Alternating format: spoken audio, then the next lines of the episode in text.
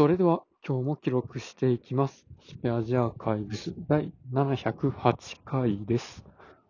今日は12月6日、時刻は23時過ぎぐらいです。すごく満月が綺麗で、星も綺麗ですね。明るいのに。やっぱりあれかな。雨降って、空気が綺麗になって、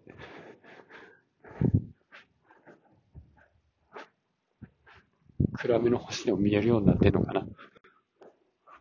満月で明るいのに。で、まあ寒いですしね。うん。まあ、よくわかりませんけど。とね、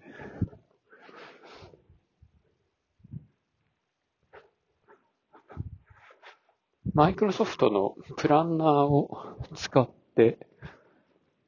タスクの管理をしていると、ちょっと困るところがあるんですよね。それは何かって言ったら、タスクの親子関係を表現しにくいっていうやつです。で、これがどういうことかというと、例えば、まあ、会議をするっていうタスクを作ったときに、まあ、その会議をするときには、まあ、その会議の資料を作るとか、招待、まあ、ウェブ会議だったら招待のメールを送るとか、まあ、会議室のセットアップとかもいるかもしれへんし、その参加者宛てに事前にファイルを共有することもいるかもしれないですよね。っていう時に、それぞれ別々のタスクで作るのか、それか大きく一個タスクを作って、その中のチェックリストの項目として、コタスクのタイトルを入れていくのか、どっちにしようかなっていう風になるんですよね。まあ、そのままだと。まあ、このね、タスクの中にチェックリストを埋め込むことができるっていう、そういう機能はあるんですけど、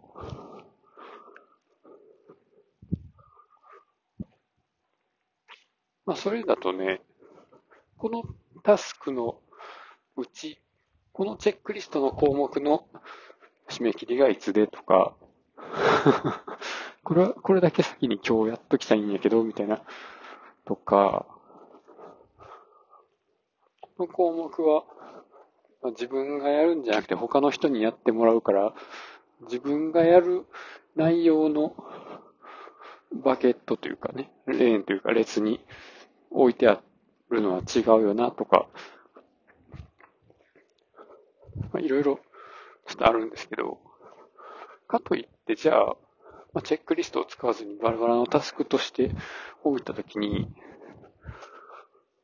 それをバラバラのやつが全部一つの親タスクから生まれたものだっていうことを関連づけるにはどうすればいいのかというところで、例えば懸命にそういうのをつけるとかもあるし、まあ、懸命、まあ、ラベルで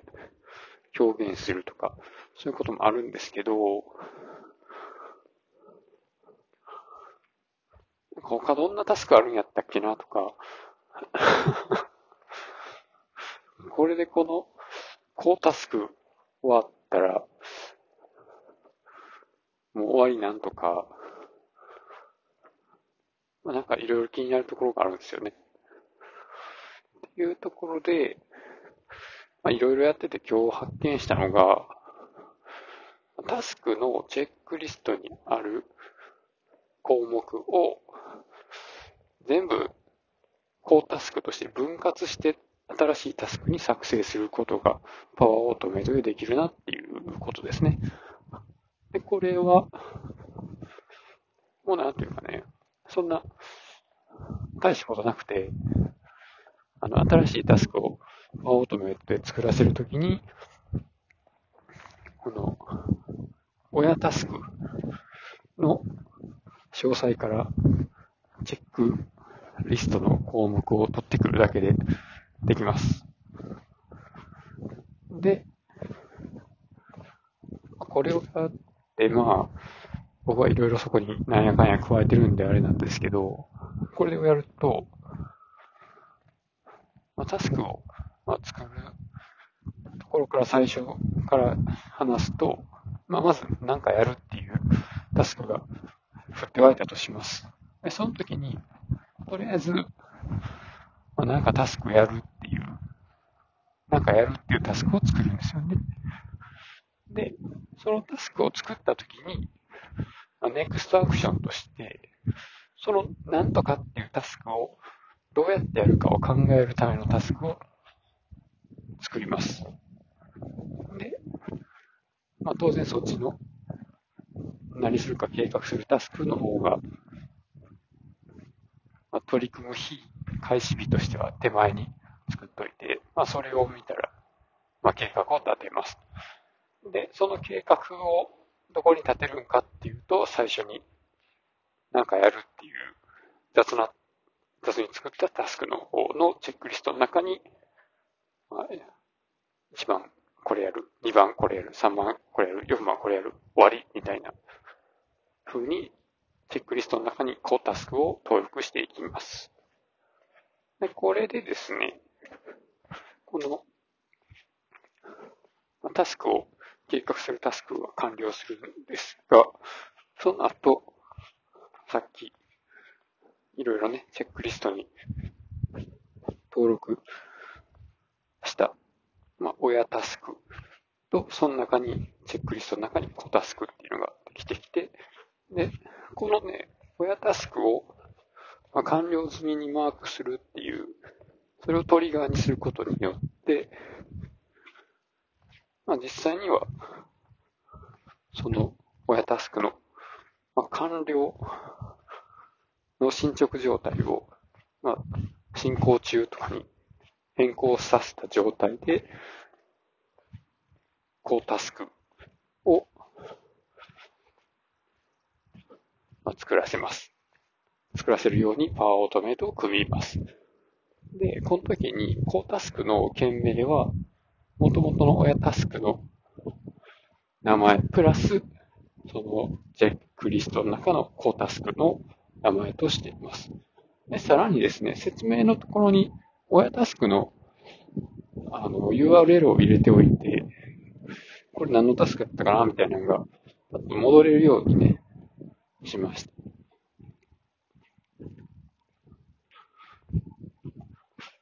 まあ、リンクで戻れたら、関係性というか、親子の関係は、まあ、いいんじゃないのっていう感じがしますよね。まあ、逆に親からこう辿ることがちょっとできないんですけど。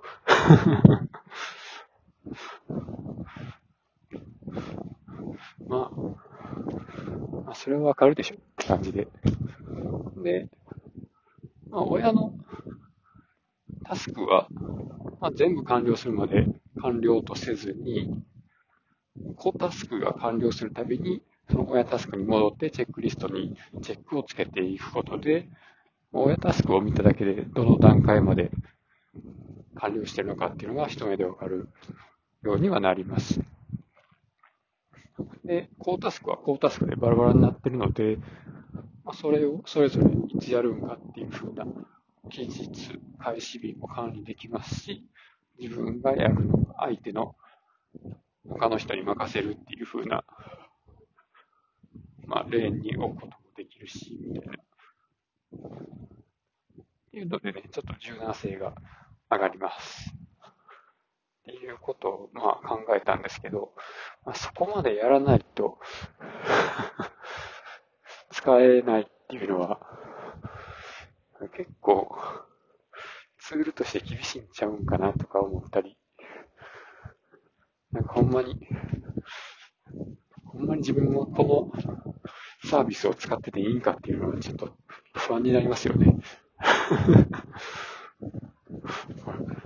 全然スケールせえへんのちゃうかなとか。汎用性なくなってきてる。汎用性ないというか、こんな作り込まなあかんのみたいなね。